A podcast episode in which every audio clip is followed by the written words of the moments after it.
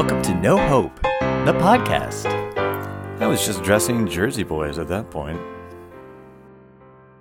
Hello, everyone, including our listeners from the Russian Federation. I'm glad to see that you are still here. We're not doing it again. A geography lesson again today. It's just a shout out. Okay. It's just so nice to see people returning. And since there's only one person listening from the Russian Federation, I'm assuming that it might be the same person. Okay. So we are back here. I am Tim O'Miller. And I'm Scott Schneider. And this is... And we are... No Hope. The podcast. That was very awkward. God help the outcasts. Outcasts in the arts. See, we don't even need the Bette Midler clip anymore. God help the outcasts. But it is really a good one, yeah. I have to say. It's so dramatic. You know, I've been doing a Disney Renaissance binge, just so you know, which it keeps coming up on this podcast, but I illegally have Disney Plus right now because my friend John Oley, when visiting us, put in his password. So, I'm not sure you're supposed to say that or his last name. Well, we're already going to get sued, as established by Alan Menken. That's true. And Bette Midler. So I just want to make sure that isn't going to sue us. Anyway, no, yeah, I'm just, it's a trial. I'm gonna pay for it soon. Anyway, but I've been watching all of the reboots that they've been doing recently. And Aladdin was last night's feature presentation. Didn't make it through. It was really bad. You mean the live action yeah. version of yeah. Okay. But Lion King was enjoyable, and I had seen Beauty and the Beast in the theater, the new one. Anyway, so I'm making my way through. Okay, just thought you wanted to know that. I'm a little jealous because I would like to be watching The Mandalorian, but it just feels like so much to add another fucking streaming service. Oh, I know. That's why I mean, lives as like, it is. Why? Like I need to strip back, in a couple months. Exactly. We watched a few of those, so it was interesting. Okay, yeah. Well, we'll talk about that later. We will. Right now, it's time to pivot. We actually, It is. We have a very special guest with us today, a fellow Kansan, who I met at Kansas State University in the theater department. Not when we were not there at the same time. I should mention. Because I don't want people to believe that we are the same age, as we are not. For her sake, not for mine. I would be happy if we had been in class at the same time. I don't know what I'm talking about right now, so I'm going to stop. But her name is Mary Johnston Rutherford. Hello, Mary. Hello. Mary is... Gosh. Okay. So this is one of the first questions because I feel like I don't actually know how to introduce you. Oh. So in the world of, how do you professionally label yourself? What would you say if, on your resume or on your LinkedIn or whatever, platform it is that you would be introducing yourself to the world? How would you introduce yourself? I think at this point, I'd probably introduce myself as a wardrobe supervisor. Yeah. Okay. Yeah. Okay. Because it feels like you have a pretty wide range of experience of things that you have done. So I think I'm not even sure what were you studying costume design when I met you? I was. Or acting, I think, right? Like, I think I was still studying acting when you met me. Okay. So I mean, of course, that was a few years ago. Which is crazy how many. I mean, it was like 2005, I think? Oh, I think so. Oh, wow. It was a long time ago. I know. It's so crazy. Well, welcome so much. Okay, so Mary Johnston Rutherford, wardrobe supervisor. And we are just thrilled to have you here because I feel like one of the things when we were talking about like guests that we could have on, first of all, it's always amazing to have another human being that has come from Kansas who has really like sort of found a footing here in this fucking city, which is such a hard place to make that happen. And then also because you have just your breadth of experience is so very different from both of ours. it might be sort of, I don't know if this is accurate, but it felt as if as soon as you moved here, you were just working and suddenly you were working on Broadway. Like within, I don't know if that's accurate, but it felt like you were just working like in months. You were just like, oh yeah, I'm on Broadway. I'm working on Broadway. And that every moment since then you have been. Is that completely and totally wrong, or is it kind of true? It's kind of true. I can see where that would be the takeaway. But it's only kind of true. I would actually say that Curtis, my husband, was immediately working when we came to the city. And then thankfully we learned very quickly that, you know, for a little bit we could kind of piggyback each other into our positions and help each other out just a little bit, which is something as a person who grew up in Kansas, you're like, oh, I don't want to ask anyone for help. I don't want to, you know, I'm not sure that I want to step on that. That is such a Midwest thing. And it's like to come to New York, you have to overcome that. You do. Yes. Yeah. Yeah. You kind of have to be willing to say, this is who I know and this is what they can do. And, you know, you have to get past that hold up of saying, I could use some help to, you know, figure out how to do this. So it took me probably, I think it took like 1.5 years in reality to get to Broadway. But I did step into a beautiful production because Curtis was working on Angels in America at Signature Theater Company in 2010. Yes, I saw that production. Amazing production. And it had Billy Porter in it, and it had Christian Burrell in it, and it had Zachary Quinto in it. All sorts of big names. And we didn't know it at the time. You know, they weren't big yet. They were on kind of the precipice of becoming who they are now. And it was just really lucky because that company was growing, and so we got the chance to kind of experience that and then help them step into their new space too. So that's kind of where we started, and then quickly jumped to Broadway from there. But when I moved to the city, I had no wardrobe experience. I had designed at Kansas State University. I had done some costume shop management, so I knew a lot of different costumey things, but I hadn't pulled that piece really in yet. I had taught Ryan Bruce how to dress people, who is a friend of ours as well. Yes, and also we've worked with him. Like, he recorded our show at Joe's Pub. Yeah. He recorded our show at Green Room 42. He worked. He co-directed and shot our music video. Yeah. So yes, that's. Oh my God, that's amazing. We had a long-running joke because he was. Whenever I designed at K-State, he was always my lead dresser. He was my wardrobe supervisor. So. My gosh! I didn't even know. Yeah, that he also like has that. Yeah. In his repertoire. Yes, he does. Yeah. It is not something that you would necessarily. I know. It's not something you would immediately think like, oh, this guy is, you know, has these skills. Yeah. Okay, so let's back up just a little bit because I want to talk about. So where were you? Where you grew up? Were you born and raised in Hutchinson, Kansas? Is that correct? That's correct. Okay. Yeah. Mm-hmm. Okay. And when did you?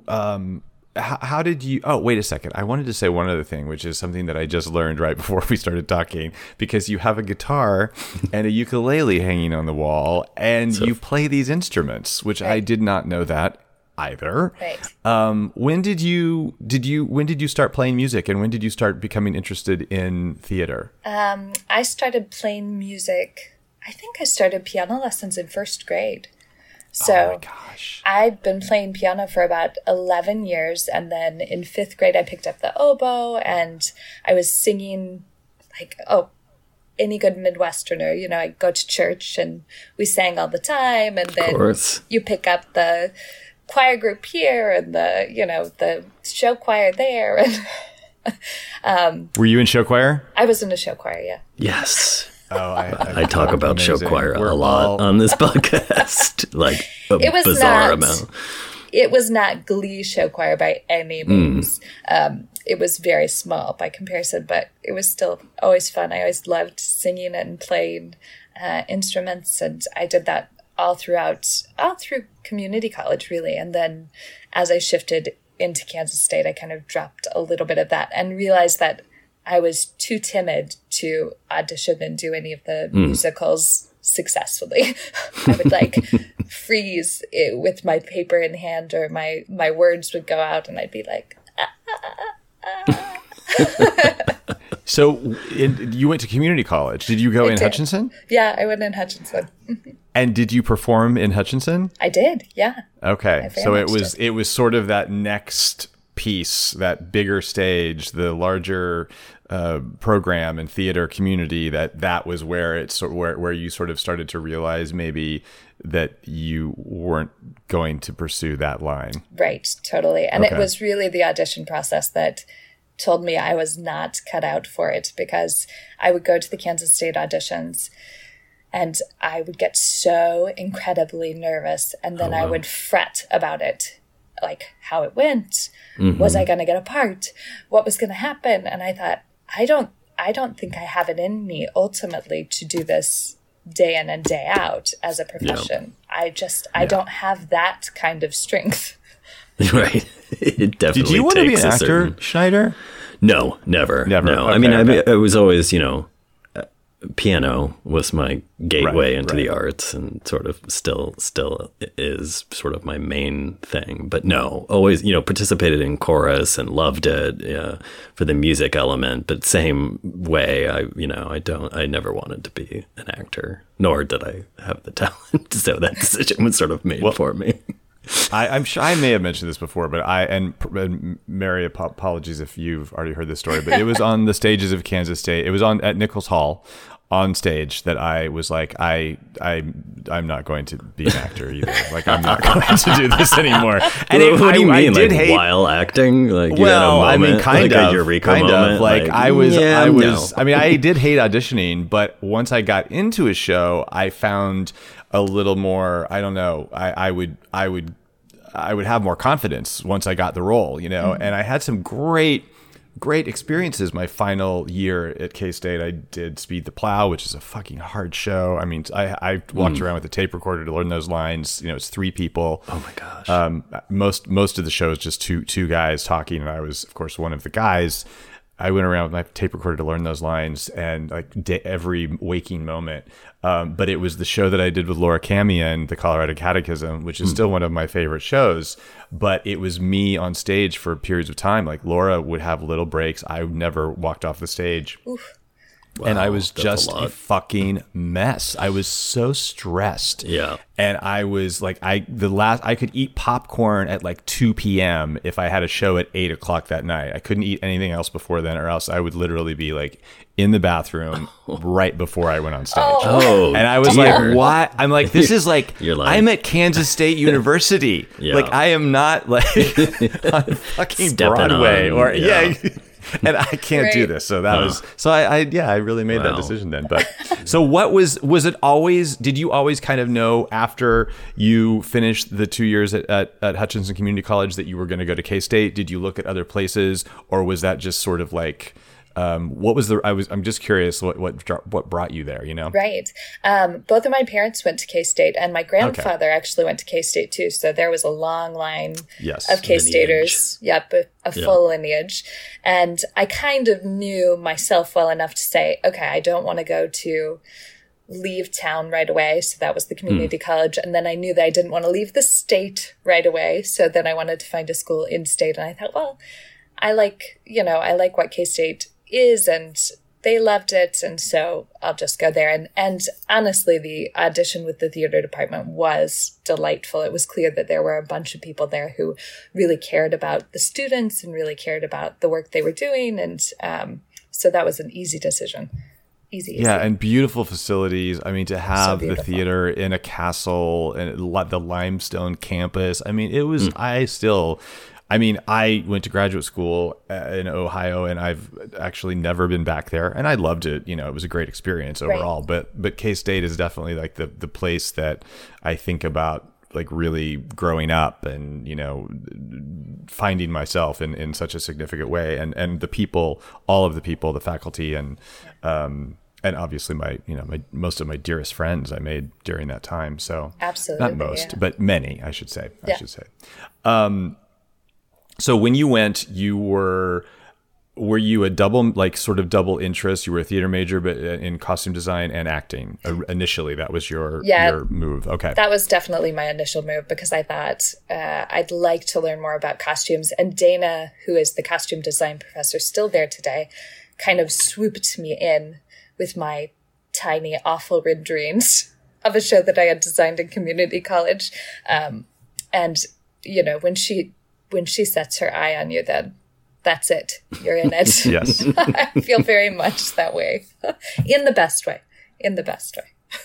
And I want to talk about you, but I also, because you brought him up, your husband, and the fact that you both work in the theater, and as you said, you both work, I mean, obviously we're cutting out the last 12 and a half months because we all went through this. Why? Did something happen? What? I haven't. Yeah. Have I noticed anything? You're right. You know, never mind. No. When did you meet Curtis, and how did that happen? I don't actually know if I know that story. Oh, if you don't mind sharing. I don't mind sharing that. It's a very cute story. Curtis and I actually met in 7th grade. Oh. Yeah. Wow. Oh my gosh, that's amazing. Gosh. We were doing the community theater production of Winnie the Pooh. Yes. Oh, you're right. This is amazing. Who is who? He was Rabbit, so he had the named speaking part, and I was, ye background actor. So I named myself Gopher because we didn't have a gopher in the production, and I knew Gopher was very important. Oh. So that's when we first met, but we didn't. Then we had like productions that we did in community theater on and off. We didn't go to the same schools. And then finally, when we were seniors in high school, we had been in the same friend circles enough. Mm. And so one of our friends kind of connected us in a very high school manner. And, and then I'm going to really embarrass him because he came over one night and I knew like he wanted to ask me out, but I hadn't really had a boyfriend before per se. You know, I'd kind of gone on a few dates here and there with other guys. And so he went to give me a hug goodbye the night that he asked me out. And he said, "I just don't ever want to let you go." Oh my God. Oh my. That's and he amazing. Didn't? And he didn't. And that was it. And I literally like spent 12 hours trying to figure out what that meant. Does that mean we're together? Are we, what just happened? Let's rewind and figure that out. I need to break this down for me. That's like, oh my gosh. And so then you started dating and you have been together since then? We have been together since then. That is true. Oh so we've been together 21 years. Wow. Yikes. So that is remarkable. We're all in very long-term relationships. I feel like this is like I'm 20 years in January. And Tim, what are you? I mean, you're knocking on that door a couple of years. Yeah, I mean, I usually say that we've been together for like 8, but which is not really possible because we've been living in the same place for like 10 and a half, but it's been like almost 18 years, I think, or maybe even that's crazy. Wow. Oh my gosh. That's amazing. But I mean, I think there is something very remarkable about having that sort of thing happen at that particular age in your life. Absolutely. And continuing, I mean, to be able to, and I think, okay, so there's a couple of other questions that I want to ask you about, which are all going to, I think, hopefully, mesh together with that. Okay. Because you graduated. What year was that you graduated from K-State? From K-State. So I did a bachelor's that I graduated from in 2005 and then did a master's and graduated in 2008. Okay. So you were finished in 2008 and then you didn't move to New York right away. Right. You went on a journey. We did, yeah. We kind of looked at it. Curtis and I had looked at our trek and our path of where we were going. And we said, we'd like to go to New York first, but we're not quite sure we're ready for that. And once we go there, we're kind of probably going to land there for at least 5 years. Mm-hmm. And so we decided that we wanted to go to Europe first and do a backpacking trek around Europe. And our hope was that we could go for like 2 years and just, you know, work on the side, doing piddly things here and there. But we ended up out for about 6 months, which is still pretty incredible. Oh my gosh, that is amazing. Where all did you go? We went to 17 different countries. Wow. We kind of utilized the Ryanair flights and all of those things that were like $0 at the time you paid for taxes. Yeah. That was it. But we started out in Ryanair? Ryanair. And there's another one. I think it's EasyJet, maybe? EasyJet. Yeah, okay. I remember that one. I definitely remember that one. Yeah. Yeah, well, so we utilized all of that. And that was like just puddle jumping wherever we found the next cheap flight. Wow, that's awesome. Of the 17, what were your three favorites? Realize that's probably tough, but it is tough.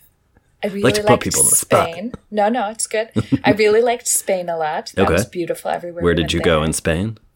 We did Barcelona and Madrid. Oh, okay. And I haven't been to Madrid, but I love Barcelona. Beautiful Barcelona. Yeah. That's absolutely what sealed it. Barcelona was gorgeous. Yeah. And we spent like 3 weeks in a town called Salamanca, which was a mutual friend connected us, and we ended up having free housing there for 3 weeks. So we kind of practiced Spanish for a while and roamed around the Spanish countryside. It was lovely. Oh my God. I'm like, can I do that like tomorrow? I know. That sounds amazing.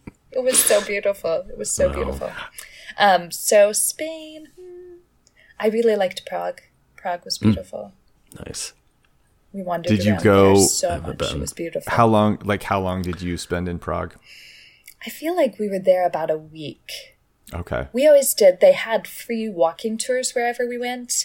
And so we would hit up the free walking tour first, and then we'd kind of just to get your like lay of the land and see what you wanted to do. Yeah. Yeah. And then we'd kind of determine where we wanted to wander from there, because we didn't have any cell phones to guide the way. We were just on like little paper maps. It was at the dawning of the true smartphone that you could carry around and never have to think about where you were going. Okay, you have one more. I know, one more. Gosh. I can interrupt by saying that we got to meet you in Berlin. Mm-hmm. I think I was there on a Blue Man work trip. Yeah, definitely. And we went to Kumpelnest, which is one of my favorite and most bizarre little bar. It's just a very strange little spot that is actually not very far from Potsdamer Platz, which is kind of like a, you know, I mean, it's not really Times Square, but it's kind of like a businessy, you know, touristy spot. And then not like a maybe 10-minute walk is this bizarre little place that's been there for a very long time that feels kind of Weimar, Berlin, you know, Weimar Republic-ish. Okay. It's just the most strange combination of clientele and decor. Love that. Yeah, it's kind of it's like disco punk meets like that you know that Indian place that we used to go to on First Avenue that's just like all extraordinarily gaudy and where you have to like stoop down to like get your table. Yeah. Wow. Very strange spot and it's just basically always open. Like if you go there on a Friday at midnight, you can still be there at 7 o'clock in the morning. The two of you met there? Yeah. Well, Curtis and Mary met me, and then a bunch of other Blue Man folks. Oh, fun! It was the perfect Tim O'Miller place. It sounds very, very exactly where I expected you to take us in Berlin. I don't know. Well, obviously. Oh, good. Obviously, we're here. I have a lot of photos from that night, which is a good thing because I don't necessarily remember a lot of it. There weren't shots involved, were there? Of course, there were shots. Definitely. Oh gosh. Okay. I got it. Capri, I think, is the third. Ooh. I would say. I've actually been there, too, shockingly. Gorgeous. It's gorgeous. I don't even know what that means, actually. What it means. No, this is here I am at 101 Geography. Back to, I don't understand. Please, I don't want to do a rewind about islands. It's an island just off of Italy. Like, Okay. Yeah. So we went down there. It's like down at the south tip of Italy, and we took a boat over to Capri and stayed for 3 or 4 nights, I think. rented a moped, did all of the very Italian things. But they also had the most delicious caprese salad I've ever had. I presume that's where it was named from. And that just was a lovely, lovely time. Yeah, we had like a little Italian mama who took care of us in the place that we were staying, and we'd go out and sit at sunset, and she would bring us wine and say, "Here, drink, drink." It was beautiful. It was very. That does sound lovely. Amazing. Italians know how to live. Oh, and travel right now sounds so amazing. I know. I'm like, we need abrupt subject change, John Miller. I know. I love to travel. This is making me so depressed. You know, the thing that I love about it so much is that you made that decision together, and that you kind of realized, as you said, that once you start down this path of like trying to get work and being it. Landing in New York, like you said, it would be a really difficult thing to imagine saying like, we're going to travel for 6 months. Like that just doesn't fucking happen. Yeah. You know? Like once you're on the hamster wheel, it's kind of hard to hop off. Yeah. Big time. So I love that. And I love the fact that you made that decision together and went through that journey together. Are there any stories of like moments where you thought, oh my God, why have we done this? And you wanted to kill Curtis? Or the opposite, were there many moments where you were like, oh my God, this is so perfect, and I can't believe that we did Winnie the Pooh together? Did you ever say that out loud to each other in Italy while you were like toasting wine? Wow. No, I actually, I love it. A donkey named Eeyore is his friend, and Kanga and Little Roo, and Tigger too.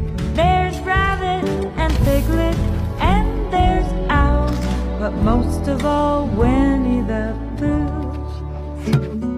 Winnie the Pooh, Winnie the Pooh. Tubby little cubby all stuffed with fluffies. Winnie the Pooh, Winnie the Pooh. Oh, Winnie the Pooh. So long ago. Winnie the Pooh brought us together. It brought us together.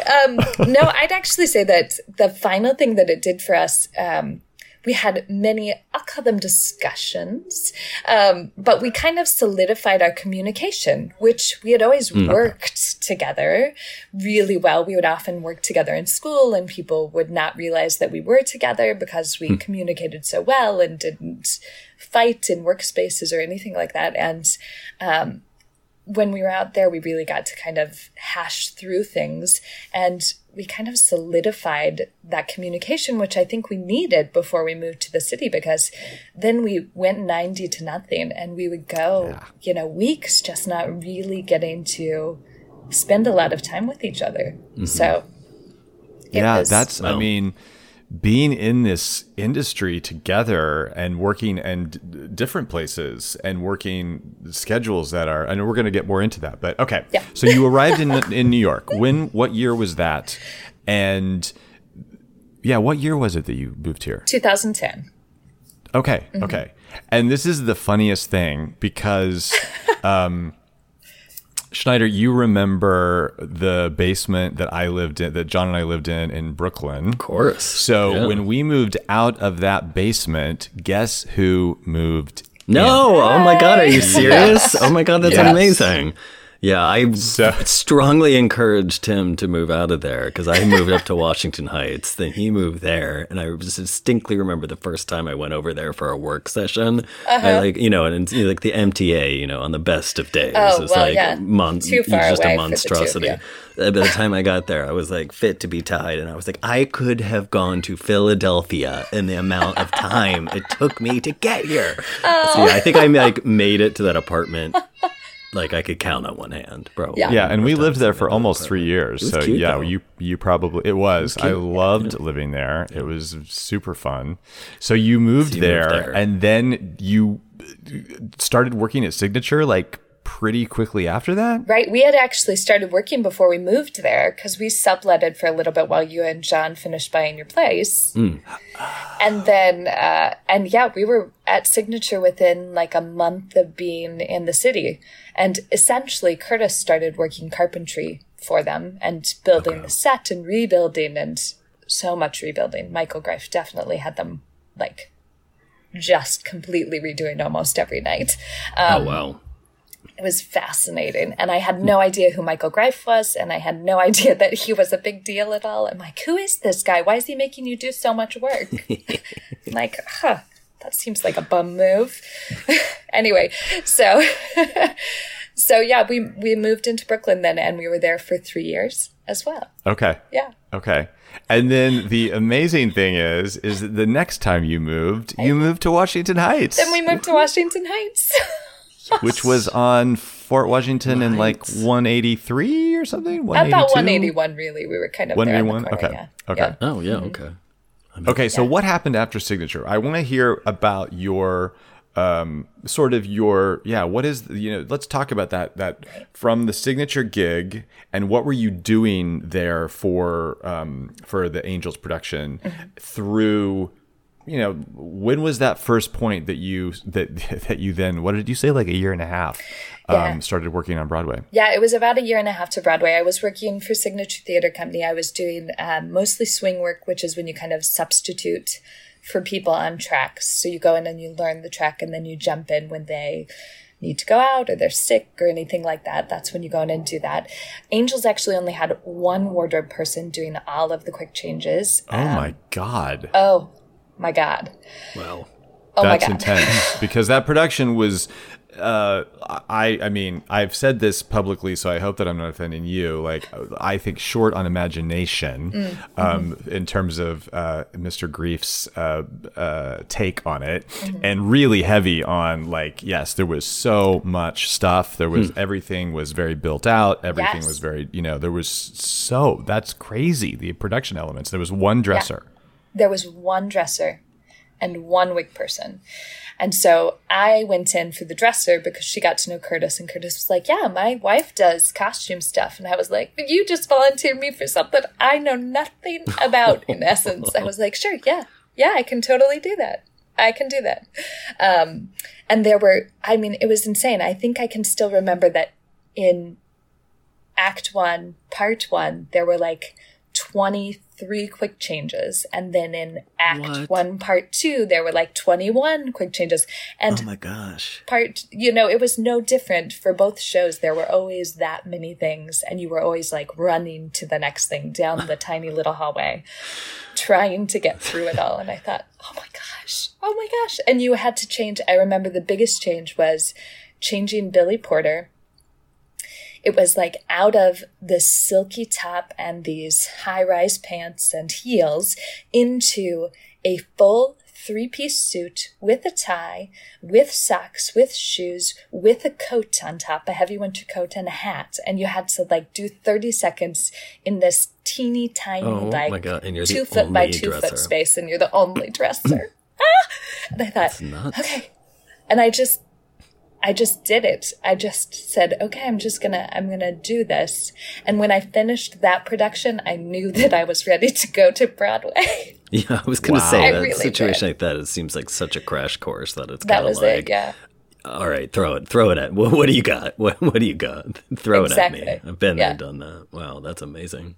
Yeah, that is insane. I mean, I talk about like rising to the occasion and not letting that pressure get you.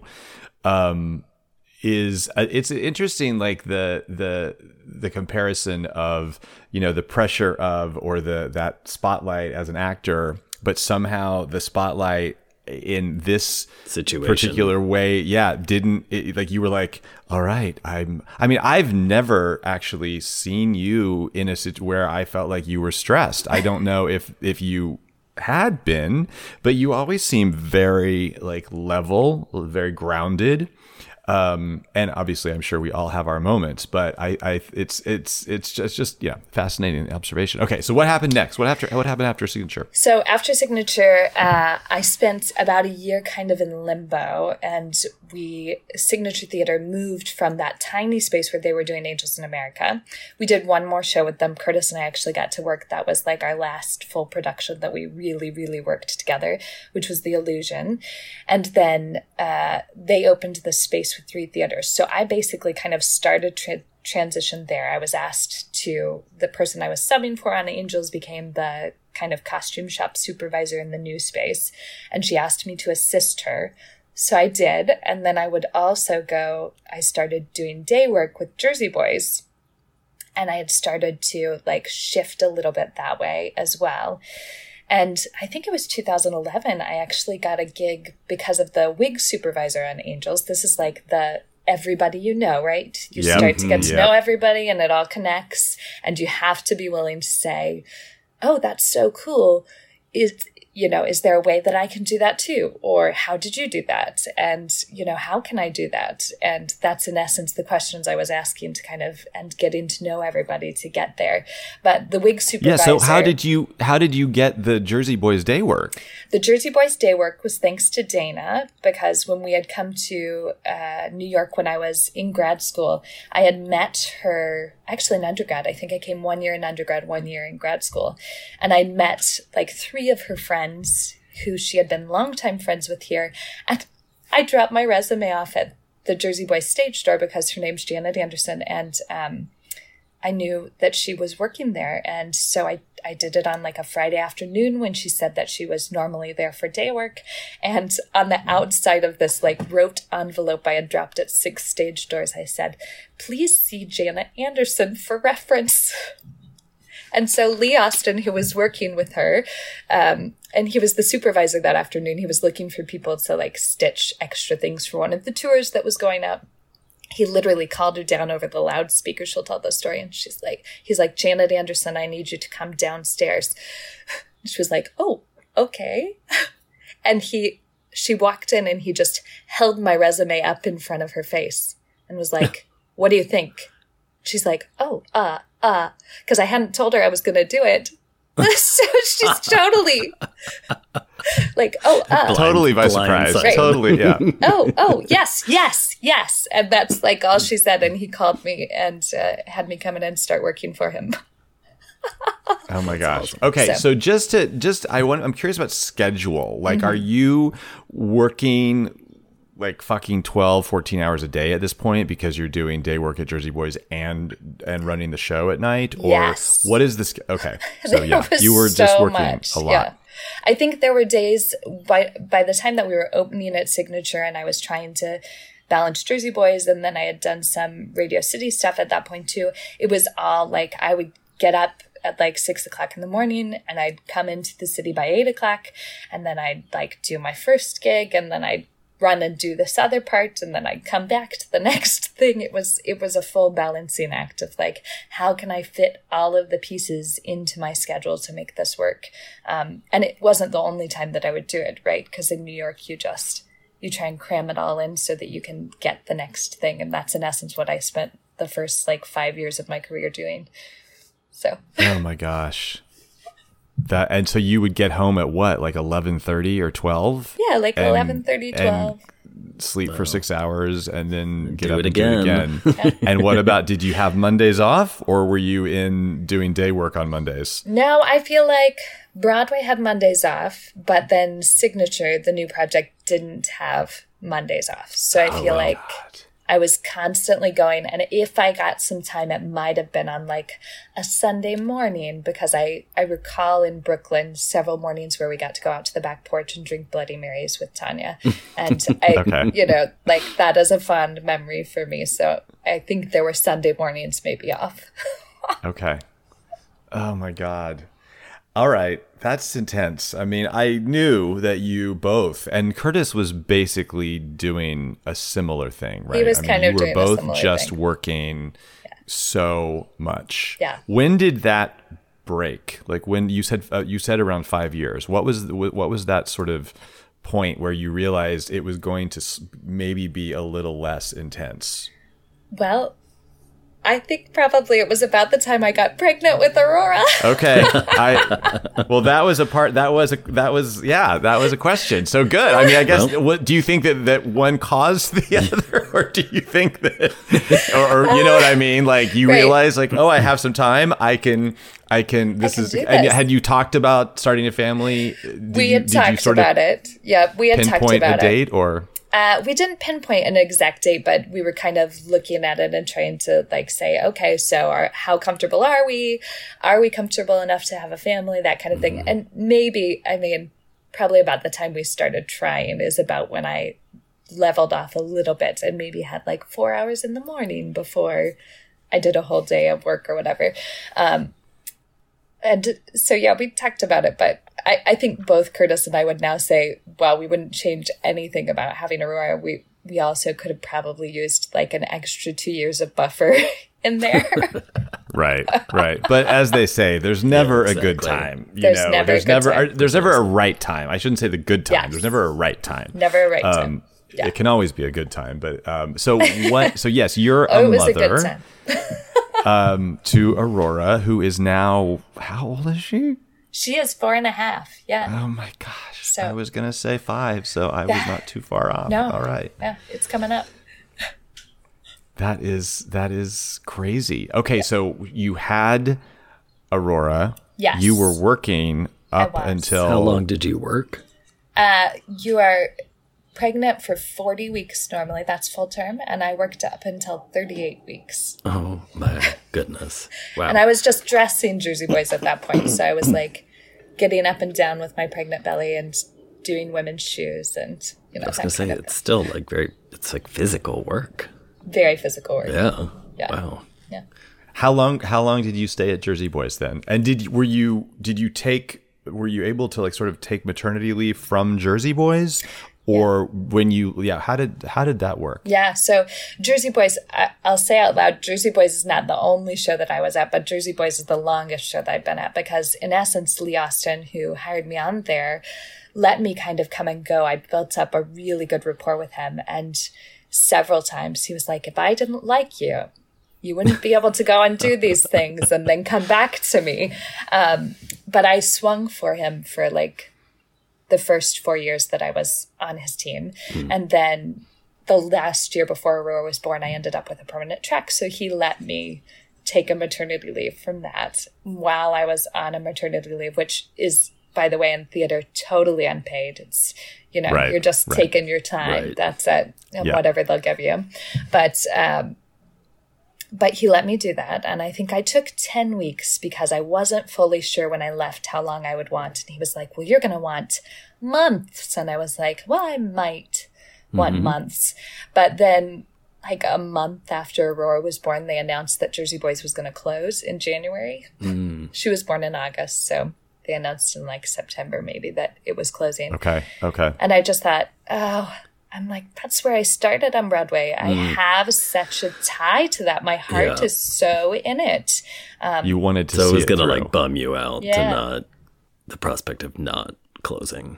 Yeah. And I really wanted to see it through. So, and then Lee did an amazing thing for me, which I don't know that many supervisors would do, which is instead of me going back full time, I actually got to be just on the weekend. So I would run the Friday, Saturday, Sunday shows. And Janet Anderson, who had gotten me the job in essence originally, ran the front half of the week on my track. Oh, that's so that's great. Amazing. That they were like flexible with you. It sounds like a well, I mean, great family I think of people. Hopefully, dear listeners, including you in the Russian Federation, you can hear Mary Johnston Rutherford is one of the kindest and most generous people, generous of spirit that I've ever met.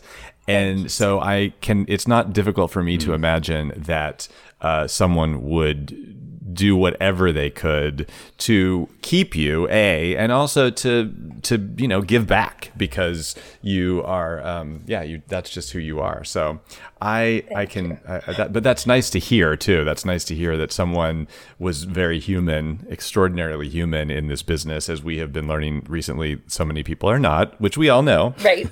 Yes, of course. No but surprises. Man, it is in the headlines right now. Sure, so it's great to hear that someone was actually, you know, very kind to you. Yeah. What are some of the? Oh, no. Oh yeah. Please. Oh, I was just gonna say, can I ask a dumb question? Which is, what other? I mean, Jersey Boys sounds like it has a really fond place in your heart. What other shows have you worked on Broadway or otherwise?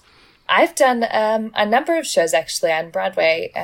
Let's see if I can list them off in my head. I should have printed out the resume today or something. I think Escape to Margaritaville. Okay. Aladdin. Oh no! And I said a horrible thing about Aladdin at the top of this episode. Whoops. Dr. Zhivago, Allegiance, Okay. Oh, I didn't have that one. Mm-hmm. Oh. Allegiance. Okay. Nice. Nice work if you can get it. Okay. I actually did some day work in there. I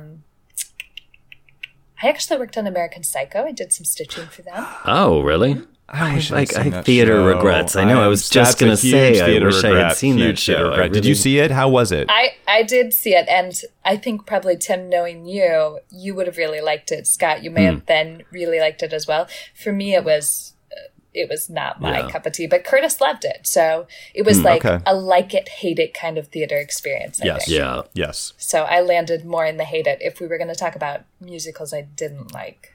Oh, okay. That could be one. That might have made the cut. That might have made the cut. Or not made the cut, if you will. Right. Exactly. Yeah, and I'm trying to think what else. I worked at Radio City Music Hall for 4 seasons of the Christmas Spectacular, which was amazing. Wow. Oh, my God. That must be intense. That has to be intense. How many shows do they do again a day? It's like... by the end of the season, because you've got two teams working together, at least in the dressing team and the rockette team, you've got 16 shows a week. Wow. And there was one season where I was working opposite of someone who was pregnant and had some pregnancy things to deal with. And so I did 22 shows in a week, I think, at one point. oh my goodness. Lord. Wow. That is intense. It's intense. But it was always fun. And those women are just brilliantly intelligent, wonderful people to be around. So that was always good too. Wow. And then I did Miss Saigon. Oh, you did? Oh, really? Oh, I do remember that, but I didn't write that down either. Man, I've missed a lot of them. I think I'm missing some too, but of course, the reason you invited me on, the Cher Show. The Cher Show, which we have to talk about. Yeah. We didn't even put that on our list, but we'll do that. We'll do that in a minute. Yeah. Okay. No, that's good. And then you were just working on when all of this went down, right? Mm-hmm. Yep, I was just working on Girl from the North Country. It was my first supervising position. I'd come off of Freestyle Love Supreme, and then as a dresser, right? And then and then I got this gig as a wardrobe supervisor. And the other supervisor that I've worked with extensively, Rick Kelly, who had me as his assistant for Miss Saigon, actually got me the position at Girl from the North Country. He was going to maybe supervise it, and then he ended up on Moulin Rouge, and he said, "You should go for this. I think you can do it." And I said, I really was thinking there was another 20 years before this happened. And he said, no, you're ready for it now. Just, make a resume, and I've recommended you, and see if they'll hire you. Go for it. So that's where I was at when this all went down. And that's the reason I say wardrobe supervisor now, because with any due luck, that's where we'll end up back when we get to go back. So can you tell us about that obviously all too short-lived experience? So you started in when? When did that production come together? When did you start the... Mid-January, so January of 2020, right? Okay, and then previews started in February? February 5th, I think, yeah. Okay. Yeah, February 5th, And the show had not opened yet. It had opened. It had opened. Okay. Oh, really? We were the last musical to be reviewed by... New York Times. Oh, yes. Who reviewed it? Is it Ben Brantley? Or? Ben Brantley, I think. There we go. Yeah, Brantley reviewed it. Yep. Yeah. So he's retired now during the pandemic. Yes. Yeah, and he gave us a glowing review. Oh my God, which was incredible because he never does that. No. Ever. Ever. He always roasts. He hates everything. Everything. It seems like. Everything. So you ran. So the show was open on March 5th, and then. The last show was Thursday, March 10th. Is that when Wednesday, March happened? 11th. Yeah. Wednesday, March 11th. Okay. On Thursday, March 12th, they closed everything down, so we didn't get to run the show that night. It is burned into my psyche, March 12th, because I work at the Met Opera, and we closed on the 12th along with Broadway, and so it's March 12th is completely seared in my brain. Yeah, so, it's a date we'll never forget in the theater industry, ever. No. It will always be there. It's wild. Yeah. Oh, and I had tickets to see the Tina Turner musical that evening. On Thursday? On Thursday, the night that Broadway shut down. And was still planning to attend, which in hindsight was maybe not the wisest choice. But we didn't know any better. We were all in denial. Exactly. We were all in denial. When I started seeing people in masks on the subway, I was like, what are... this is ridiculous. Oh, totally. Yeah. You know, I was like, this is so overblown. I'm a little bit of a germaphobe, so I was like, oh gosh, I'm not going to touch anything, but I still was annoyed with it, you know. Totally. And then so it's just crazy. It's so you had that experience. I mean, it's awesome that you had the experience and that the show opened. For some reason, which I even knew because I've talked about The Girl from the North Country on this very podcast, but I had forgotten that the show actually opened. I knew it had started previews, but I did not remember that it opened. Yeah, so, we were probably big COVID spreaders at our opening night when I think back about it, right? We were all in the Brian Hart grill, just in each other's faces. Totally. Yikes. Did you, you don't have to answer this question and we can always edit it out, but did you get COVID? I did not. Did not get COVID, not to my knowledge. Curtis and I, we've debated several times whether or not we did, but I actually am newly fully vaccinated. Wow! Yay! Congratulations. Me too. Oh my god! I can't wait to see humans. So I can't wait to see people not on a screen like in real life. I can't wait to see a piece of theater again. Wow. I mean, I would see. Anything. Oh my god! Totally. Anything, but it is interesting because I would see Sweeney Todd. That's how excited I would be. Sweeney Todd because it's one of the best musicals ever made. So awful. Usually, Tim and I like obnoxiously are weirdly are agreeing more than I would have thought with this podcast. It's true. But that is one area Sweeney Todd is a stick-in where we very much disagree. Like in God, the top three so favorite long. Sondheim. Anyway. Okay. Not to digress. How is it like? So how? Like, I mean, you kind of talked about this, but I'm curious. How is it being a working mother on Broadway? Like, was it a because of that wonderful situation that you were able to do at Jersey Boys? Was the transition fairly smooth? What was that like? Because again, I feel like you have such a unique experience to tell us about that we don't really talk about very much on this podcast, right? Which is motherhood. I mean, obviously, but also we haven't spoken to that many people that have children, you know? So I think that's a really valuable perspective. Yeah. It was an interesting transition for us because we didn't really have to have any sitters until Jersey Boys closed. And then we had Curtis's mom come out and spend like the first month of Saigon with us because I wasn't sure how it would work. There. Right. He was trying to get into Local One, so he had really started that transition when Aurora was being born, and we were both kind of still in the midst of really growing our careers. And that was very helpful. That was probably the best way to start transitioning. And then we just happened into a nanny for the first year that was so brilliant and so lovely. And she is to this day really part of our family because she was essential. Awesome. She would spend like 50 hours a week with Aurora while Curtis and I were out working.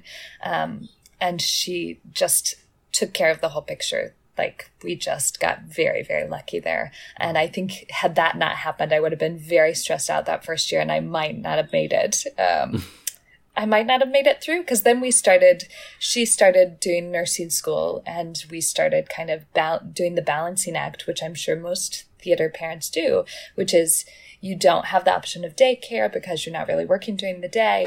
You've got to find childcare that can come into your home, be with your kids, put them to bed, the whole nine. Right. So that balancing act does seem like extra challenging. It is extra, So we started like combining our Google calendars together and, you know, texting one another as soon as we had extra work. And then I would write out to all of the sitters and say, hey, are you available? Oh, wait, this person can't be with us on Wednesday, but this person can. This person can't be with us on Friday, but this person can. It's a very odd balancing act. But I'll tell you what, I had always wondered whether or not I would have any regrets about being a working mom. And this pandemic has fixed that for me because I have had a year of getting to be a stay-at-home mom, which is also a very challenging thing to do. And I realized that I'm a more whole person for Aurora when I'm working. Like, right, I love genuinely the things that I get to do. I love the people that I get to work with. And I feel like I'm making an impact. I can hear the audience at night reacting to the show. And that whole picture for me just makes me a better whole person for her. So it's definitely worth it. And I can't wait to go back. Yeah. And I think, is there any word? Is there any little inkling of when? Any carrots being dangled? I feel I keep still hearing July-ish, but then September, and I'm not nothing. I don't think anything has actually been printed anywhere definitively, but. I feel like our producers have been really lovely for us. They keep saying, we're so excited to come back. We'll see you again. We're going to be back at the Belasco. That's going to happen for sure.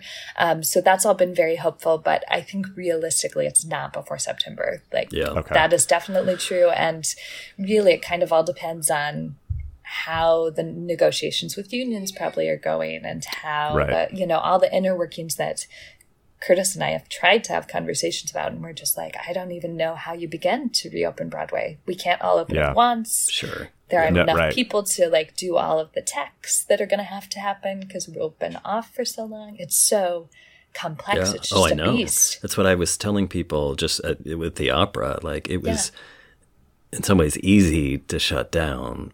Right. But the starting back up again is the number of pieces to the jigsaw puzzle, and it's not just you can just open next month. I mean, the amount of time it takes to build the sets and rehearsals, and I don't think people quite who aren't in the industry realize that it's not the kind of thing that you can just flip a switch. It's incredibly complicated.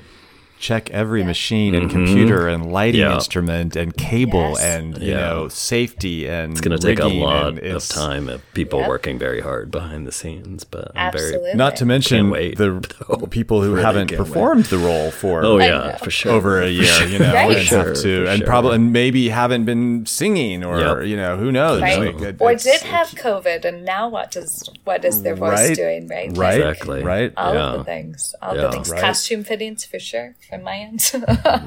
Right, exactly. I was like, there's definitely going to be some work there. Letting some costumes out. Maybe taking in. Who knows? Who knows? Maybe they're one of those people that really work. If it were me, we'd be letting it out. I mean, it's a real thing that happened. I think everyone probably had that collective moment. Maybe, probably at different times, but that you were like, when you don't wear regular clothes. Oh, sure. Yeah. Because there's no reason to put on pants that fit you, and then suddenly you do, and you're like, oh, they don't fit me anymore. Yeah. This is a random question, and it's new. It's a new question, so we're going to try it out. Okay. It's a two-parter. So what would you right now, Mary, say to your sort of 18 to 22-year-old self, in terms of advice? Or would there just be a little, tidbit of wisdom that you would give that person at that point in your life? Wow, that's a great question.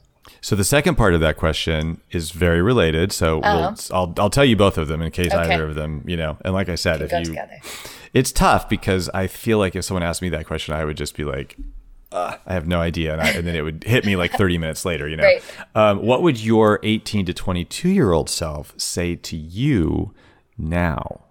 Ooh, that's a good one too. I think I would probably say to my 18 to 22-year-old self, I would give some real practical advice, which is get a business degree to go along with that theater degree. Okay. In a very real way. That's a good one. Yeah. Because I would say, you know, make sure you're socializing and making connections. Like, that is real. Do that. But I was very lucky because our environment at K-State was, that is one of the things that kind of harbored was this, like, friendships of working with people. So you developed that there. That was, like, one of the solid things I can say they gave me. That I didn't necessarily have before, and that no one intended to give. That's just that environment. So that was lucky. Yes. Right. That's a good one. And so is the business part. I mean, I don't know if I would have listened to my current self, but at least you would have been told. Yeah, take an economics class and learn how to balance your fucking budget or something, you know, anything at that point. But that's okay. Yeah. So that's the, like, practical, and non-practical would be kind of what I naturally did. Ooh, now 18 to 22 to myself. That's hard. That's a hard one. I'm sitting here thinking, like, I'm not sure what I would say. I know that I would say, your mother was right, and you should sit up straight, because I'm still fucking slouchy. Always, I'm slouchy, and I'm like, ugh, it's so difficult to admit when your mother was right, but every once in a while it happens, you know. But that's the only thing. Like, I haven't thought of it in terms of, like, yeah, it feels like there's probably something more.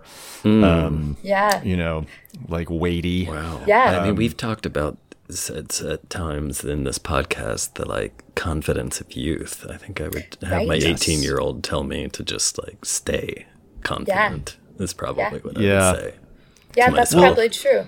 That's probably true. And I think my 18-year-old self was a big dreamer, and so I would say keep dreaming, because I never would have guessed that I could have gotten where I've gotten so far. Totally. I didn't even know it existed. So just to keep dreaming and keep reaching for the next thing, keep asking questions. Absolutely. And find that thing that makes you happy, right?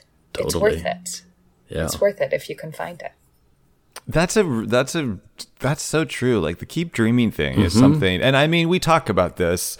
It's not, you know, it's like the we lose our creativity as we age. You know, we lose our imagination. We start adhering to all of these rigid parts of society. Think, like, oh my God, I was so ambitious and just, like, hell bent on doing the things that I wanted to do. And sometimes I think, like, would I do that now? Like, I don't know if I would. And so yeah. And taking that. Risks. I think that sort of infallibility, or the notion of, and we've talked about this a lot with different people, of the idea that, you know, ignorance is bliss, or or you have this sort of, like, bull in a china shop feeling, or you're not aware of it, of course, when you're young, that you're just like, oh, of course I can do this. And at some point you start checking yourself, like, more and more and more about that. I love that. Yes. Right. Keep dreaming. Keep dreaming. That's probably one of the things about being a parent that is, like, advantageous right now, because I watch Aurora just discover everything brand new, and it's good. Keep dreaming. There is a quote that I just added to my, my little signature that I love. It is, oh gosh, that's not it. It's powerful. That's not powerful. It at all. It's Anne Lamott. Do you both know Anne Lamott by chance? I've heard her name. Yeah, I was like, I'm getting some name recognition there. She wrote. I mean, she's probably most known for this book called. Oh my gosh, what's it called? Something the birds. Why am I not thinking of what it's called? It's called. Wow, I'm sold. Yep, your soul's great. We are really doing well here. So this is the quote. If we stay where we are, where we're stuck, where we're comfortable and safe, we die there. We become like mushrooms living in the dark with poop up to our chins. If you want only what you already know, you're dying. So, I mean, that's a really kind of dark way of, of saying gets the job done, though. It does, yeah.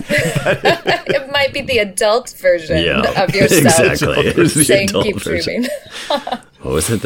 Up to your eyeballs and shit, or something? Up to your eyeballs. Yeah, up to your neck and poop. Okay, I love the fact that she uses the word poop. Also, it makes me laugh. That's a good choice. She has a sense of a fun sense of humor. Yeah, that is fun as a writer. So, all right.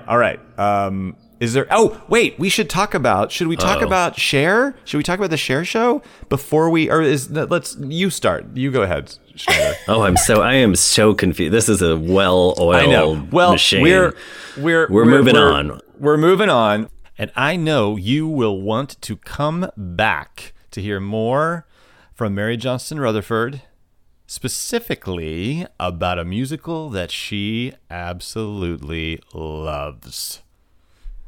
Talk to you soon.